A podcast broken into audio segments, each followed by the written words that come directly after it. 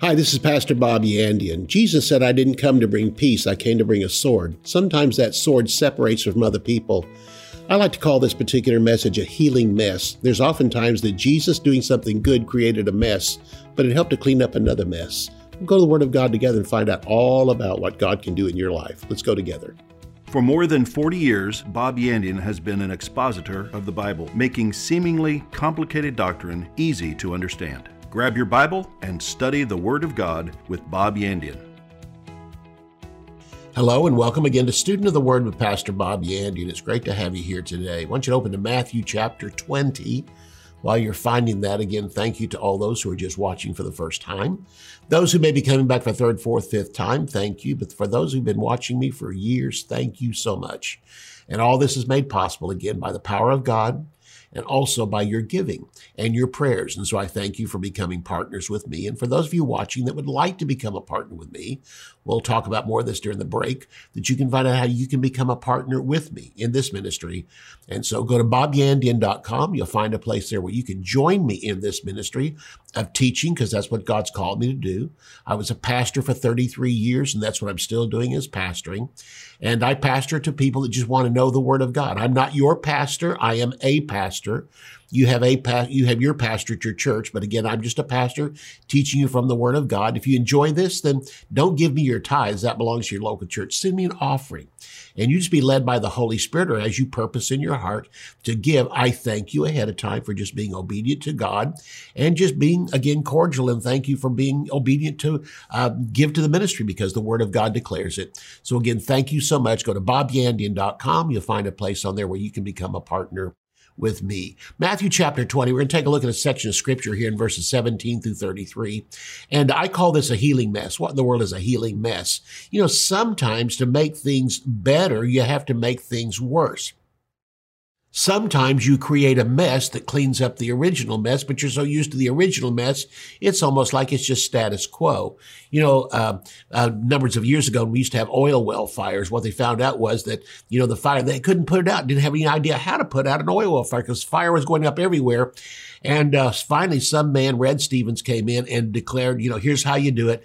And he put dynamite in it. I mean, a lot of dynamite, and it made such a gigantic explosion. It sucked all the oxygen out of the air, and the fire went out. Amazing. You did a bigger mess to create a mess and to clean up a mess, and that's exactly what happened. And so we find this in the Word of God. There's times when Jesus would do a healing, like when he healed the man at, uh, you know, the pool. Man, it caused a great commotion going everywhere, but this man's healing, they got so used to him being in this condition, didn't know what to do with him. After he got healed, then the Pharisees came and questioned him all over again. And then there was a blind man they questioned all over again, questioning and questioning. But the mess that Jesus created helped to clean up another mess.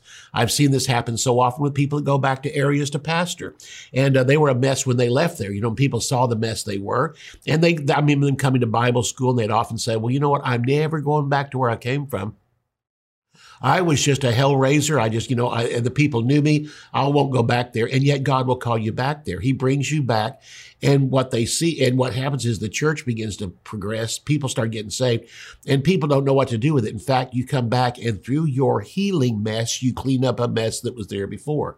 We find this in Jesus' ministry. Here in chapter twenty, verse seventeen, it said, Jesus going to Jerusalem took the twelve disciples aside on the road and said to them, behold, we're going up to Jerusalem.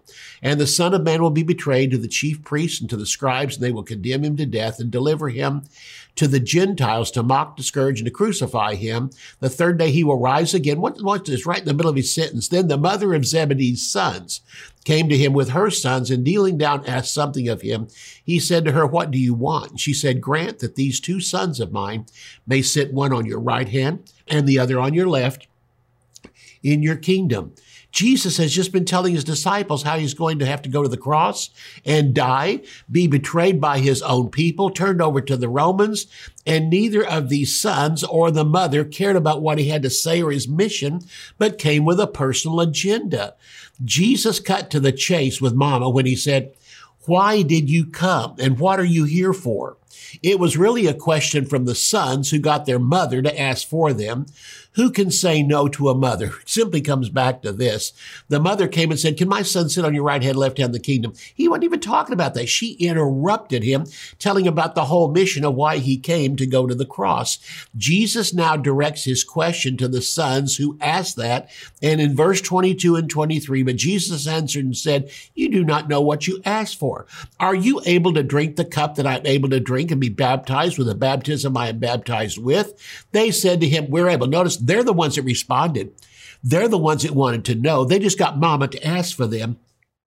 And the mother didn't ask. The sons responded and said, oh, we're able. So he said to them, you will indeed drink of my cup and be baptized with the baptism I'm baptized with. But to sit on my right hand and on my left hand is not mine to give you, but it's for those for whom it is prepared by my Father. I imagine they got angry. The mom got angry, but through their anger, what he did was clean up a bigger mess. And so in this verse of scripture, I want you to notice something here. People have often said this and said, well, Jesus was going to go to the cross. Was he saying they're going to have to go to the cross? They're going to die the same way? Way. No, what he was saying was my cup and the baptism I'm about to be baptized with, you're going to suffer that in your own life. After I'm resurrected from the dead, your life is going to be literally lived in front of people. You're going to cause all kinds of controversy. You're going to find out what real oppression is like. You're going to find out what real resistance is like when all of a sudden people come against you. The Pharisees come against you. The Romans will come against you for preaching this gospel. You have no idea. And he says to them ahead of time, now, will you be able to drink of the cup that I'm going to be uh, baptized with? In other words, he was not saying they're going to go to the cross. He's the only one that can die for the sins of the world. But he's simply saying, because I'm going to go to the cross and I'm going to become a, a scourge among people. I'm going to be raised from the dead. But here's the point. You are too. And mine's going to be by my death. Yours is going to be by your life, when you live it before other people. So Jesus asked him if they would be willing to drink of his cup of cursing, and they said yes. They have no idea what they're saying. They have no idea what's coming about. But when Jesus said they would take his cup again, he didn't mean the cross, but persecution for being a Christian. In essence, what Jesus suffered on the cross, we suffer in part when we live our life out. And when the other ten disciples heard it, they only thought of themselves. And they were angry with these two who asked, and now they miss the point of what Jesus made. And so Jesus now presents to them what the heart of a servant is. In verse twenty-four down through verse twenty-eight, Jesus says this, when the ten heard it, this is the rest of the disciples, they were greatly displeased with the two brothers. But Jesus called them to himself and said, you know that the rulers of the Gentiles lord it over them, and those who are great exercise authority over them. He said, you know around you that the Gentiles are being controlled, and they're controlling the Jews. The Jews are being controlled by the Gentiles above them, and Rome eventually exercises authority over us.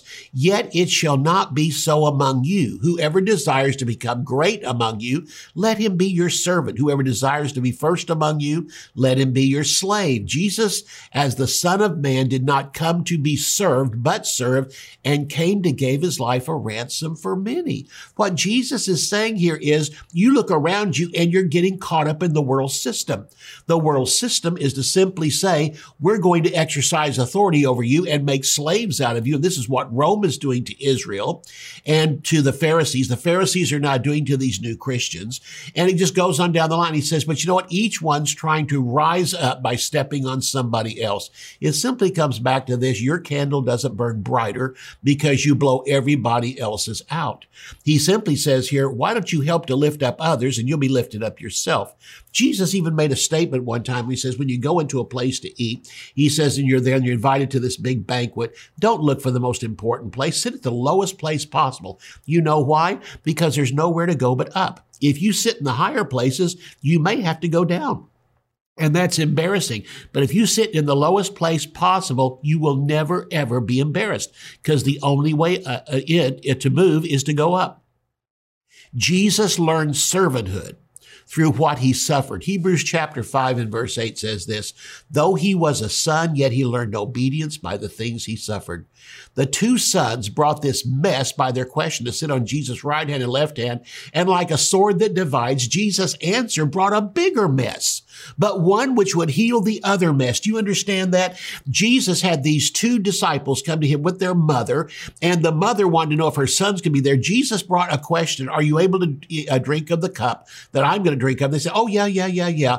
And he said, that's fine. You will, but you aren't going to have a choice to sit on my right hand and left hand. The disciples missed the whole point. They got mad at the two that brought this question, and they began, and all of a sudden what started out as one woman now has gone to all twelve of the disciples. They're all yelling and stuff. And Jesus, by answering this again, he's going to bring about a bigger mess, but the bigger mess would start healing the original mess. And that was this. The reason why you're all yelling and screaming at each other is because you consider yourself better and you don't want somebody to get one-upmanship on you. He simply said, why don't you settle down?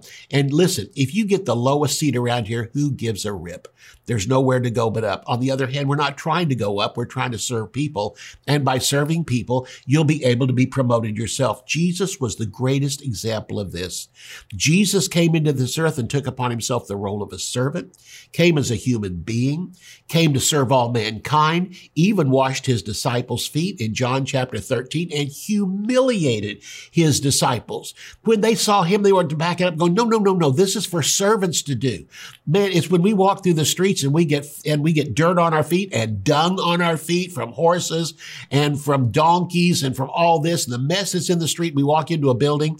They have servants that wash your feet. Jesus, what are you doing? He took upon him the role of a servant.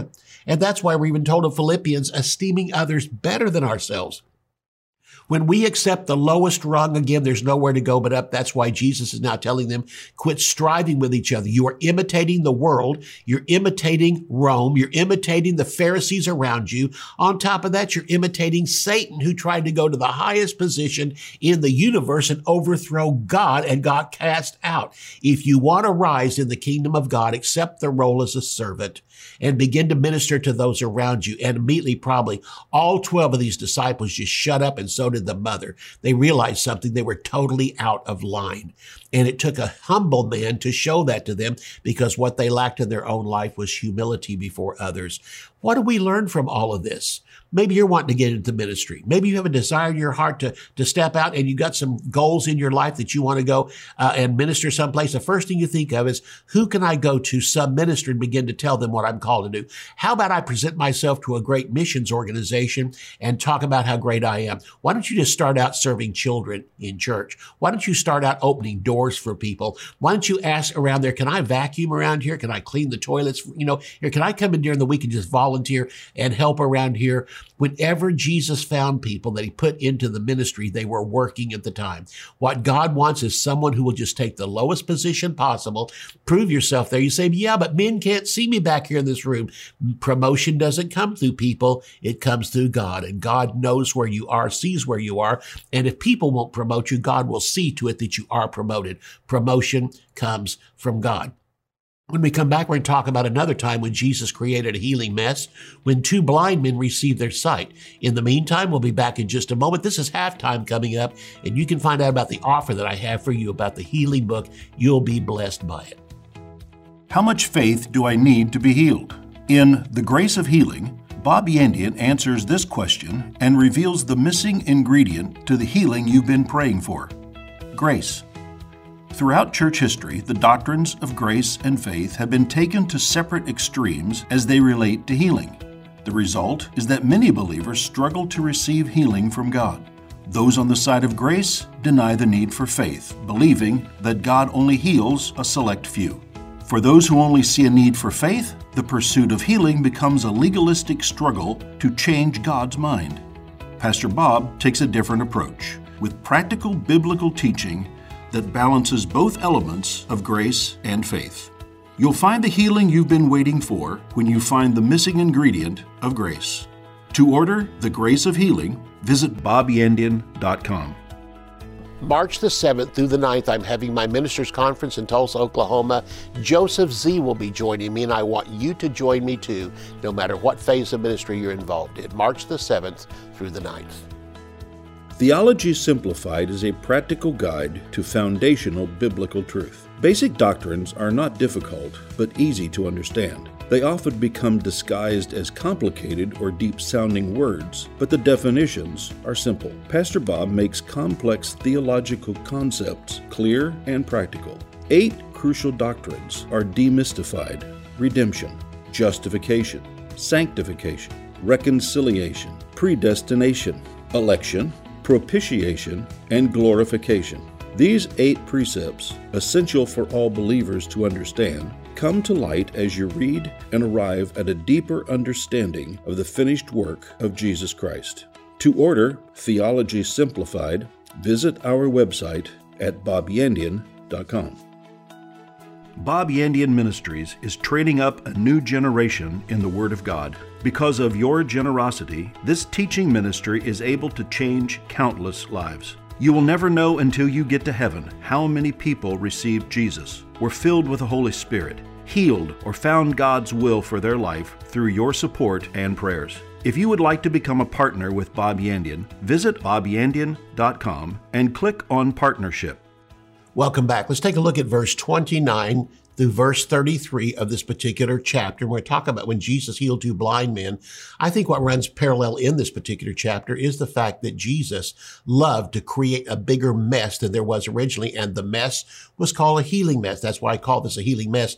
I have a book called The Grace of Healing. You've already heard about it during halftime. They talked about it. I just want to emphasize to you, it's a great book. And my favorite chapter in here is chapter three. I'm not even tell you what chapter three is all about. You got to get the book and read it. And when you read, you're going to go, oh my gosh, somebody finally said what I've known for years. That's in this book. The chapters in here have to do with the grace of God that brings healing to us and the fact that God has placed healing all around us. All we have to do is receive it by faith. And of course, you'll be blessed by it. So again, be sure and get your copy of it. Verse twenty-nine through verse thirty-three says this. Now, as they went out of Jericho, this is after the mother, the ten, uh, you know, the two, her two sons causing havoc among the other ten, a lot of griping, complaining, and arguing going on, and Jesus having to settle it by simply saying, come on, take the role of a servant, take the lowest position possible, quit trying this one-upmanship and try and be better than somebody else and getting mad at somebody else. They might get something better than you. Now, as they went out of Jericho, a great multitude followed them, and behold, two blind men sitting by the road, when they heard that Jesus was passing by, cried out saying, have mercy on us, O Lord, Son of David. Then the multitude warned them that they should be quiet. But they cried out all the more, saying, have mercy on us, O Lord, Son of David. So Jesus stood still and called them and said, what do you want me to do for you? They said to him, Lord, that our eyes may be opened. So Jesus had compassion and touched their eyes. Immediately their eyes received sight, and they followed him. Jesus just humiliated an entire multitude, because the multitude didn't want these men that were blind to, to grab attention. They're simply saying, Jesus is so important, let's don't bother him. And they were caught up in themselves as following this great man, and they didn't want these two blind men over here that everyone looked down on, didn't think a thing about them, and told them to shut up and not bother Jesus. Jesus stopped, because why? He's always interested in humble people. And even though these men were crying out for healing, notice what they said, have mercy on us. Having mercy on us is an explanation of, Lord, we don't deserve this. We are blind men. We're beggars. We're sitting here. We don't deserve it, but would you have mercy on us? And man, that always grabs Jesus' attention. God loves it when we cry out for mercy. If there's anything God's proud of, it's his grace and his mercy. And of course, he touched them, and immediately their eyes received sight, and they followed him. The common consensus of the people was to lord it over the men who needed healing, and then to forbid them to bother Jesus. Who gave them authority to forbid these men to see Jesus? They didn't even ask Jesus. They decided, as the mother had just done, to intervene and come in and make excuses for her sons and try to get Jesus' attention. And these men are now in this multitude trying to stop these two men from gaining attention the correct way, crying out for the mercy of God. You cry out for the mercy of God and you'll cause Jesus to stop. You'll cause all heaven to stop and answer your prayer. This is what God is looking for. This is why Jesus came.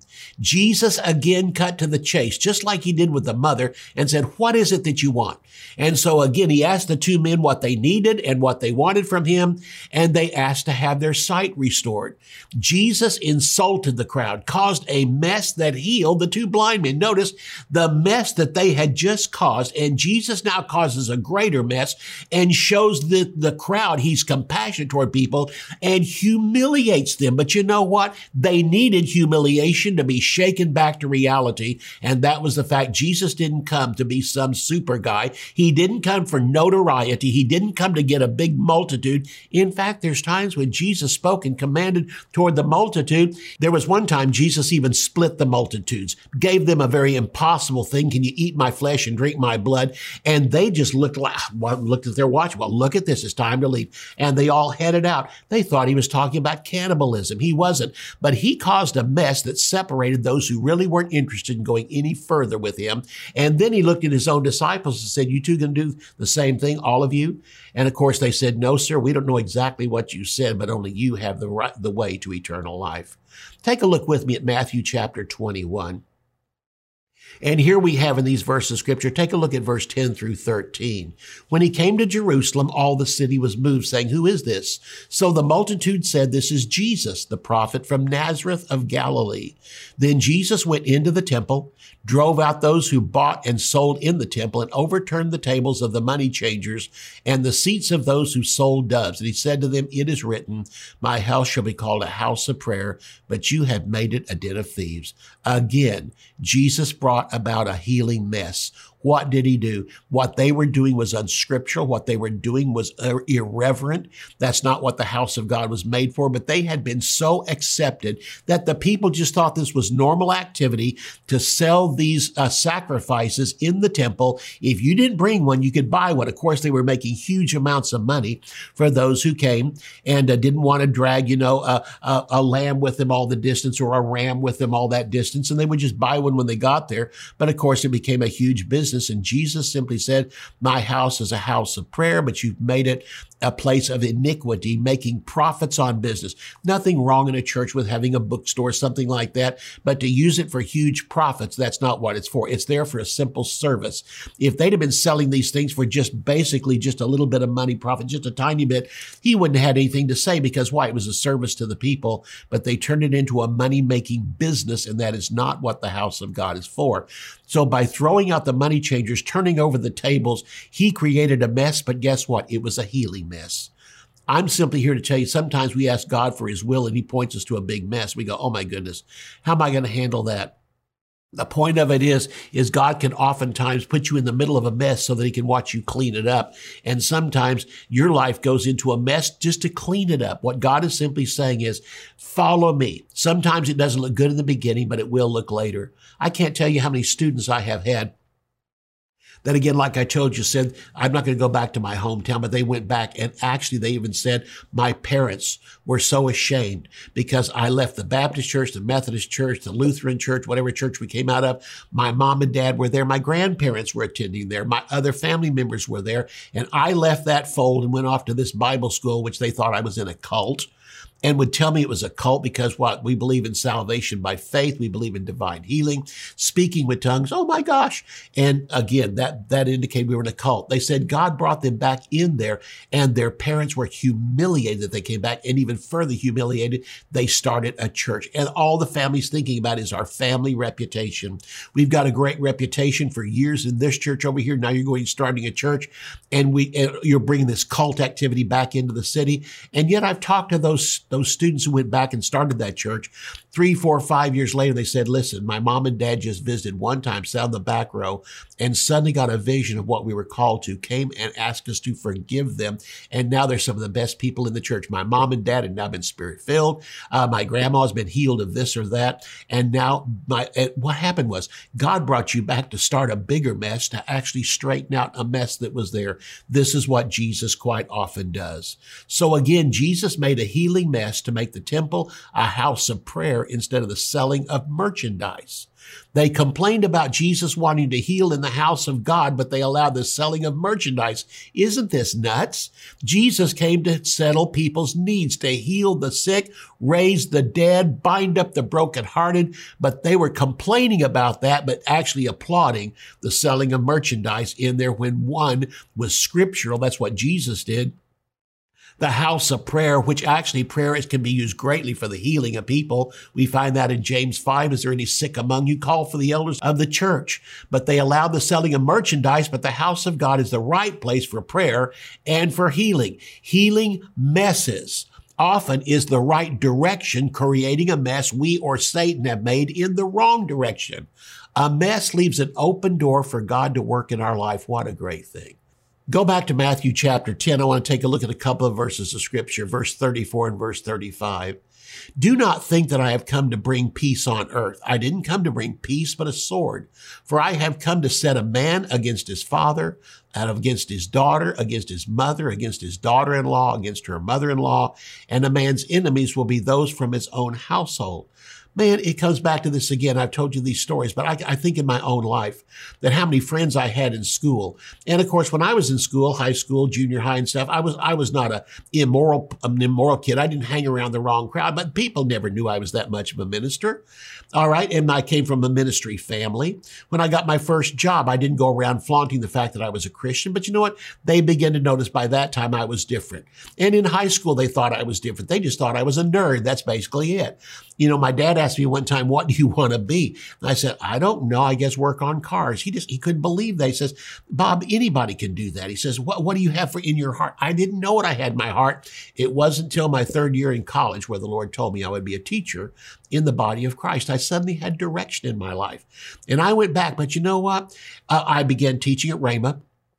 A couple of the students that came, a man and his wife, I didn't recognize her when we came back, but she had been in my in my school from the time I was in elementary school, junior high, high school, even into the years of college. I was, she was in the same college I was. I didn't even notice it. But after she got saved and her husband got saved, he got saved through Full Gospel Businessmen.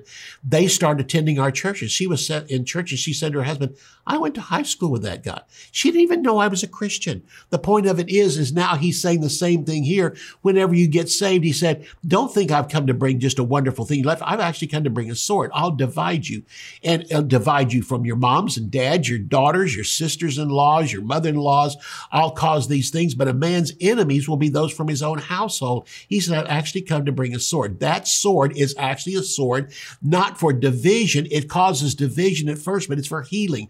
Just like a scalpel opens up your skin and, and does that, and it's really made to cut open, but it's made to cut open for healing. That's what the Word of God is. This is the sword of the Word of God. The Word of God is alive and powerful, sharper than any two-edged sword, piercing to the dividing asunder of soul and the spirit, but it's there for healing to help you understand yourself. This is what the Word of God is for. And it will cut through the things you've learned in life, cut through what the world has said about you, cut through what education has taught you in this world, and show you the truth, because the truth of God's Word is His sword that divides. But what's it divide for? So it can bring healing.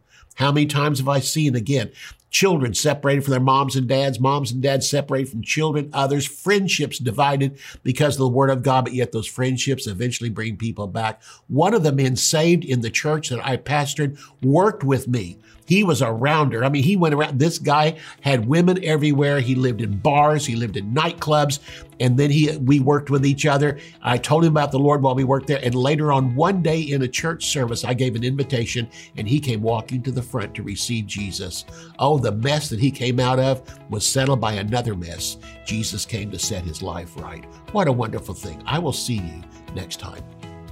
You can order resources, become a partner, or browse free articles and podcasts. You can also join our mailing list and receive weekly devotions and the latest ministry updates. Visit Bob Yandian dot com. To contact us by mail, use the address on your screen.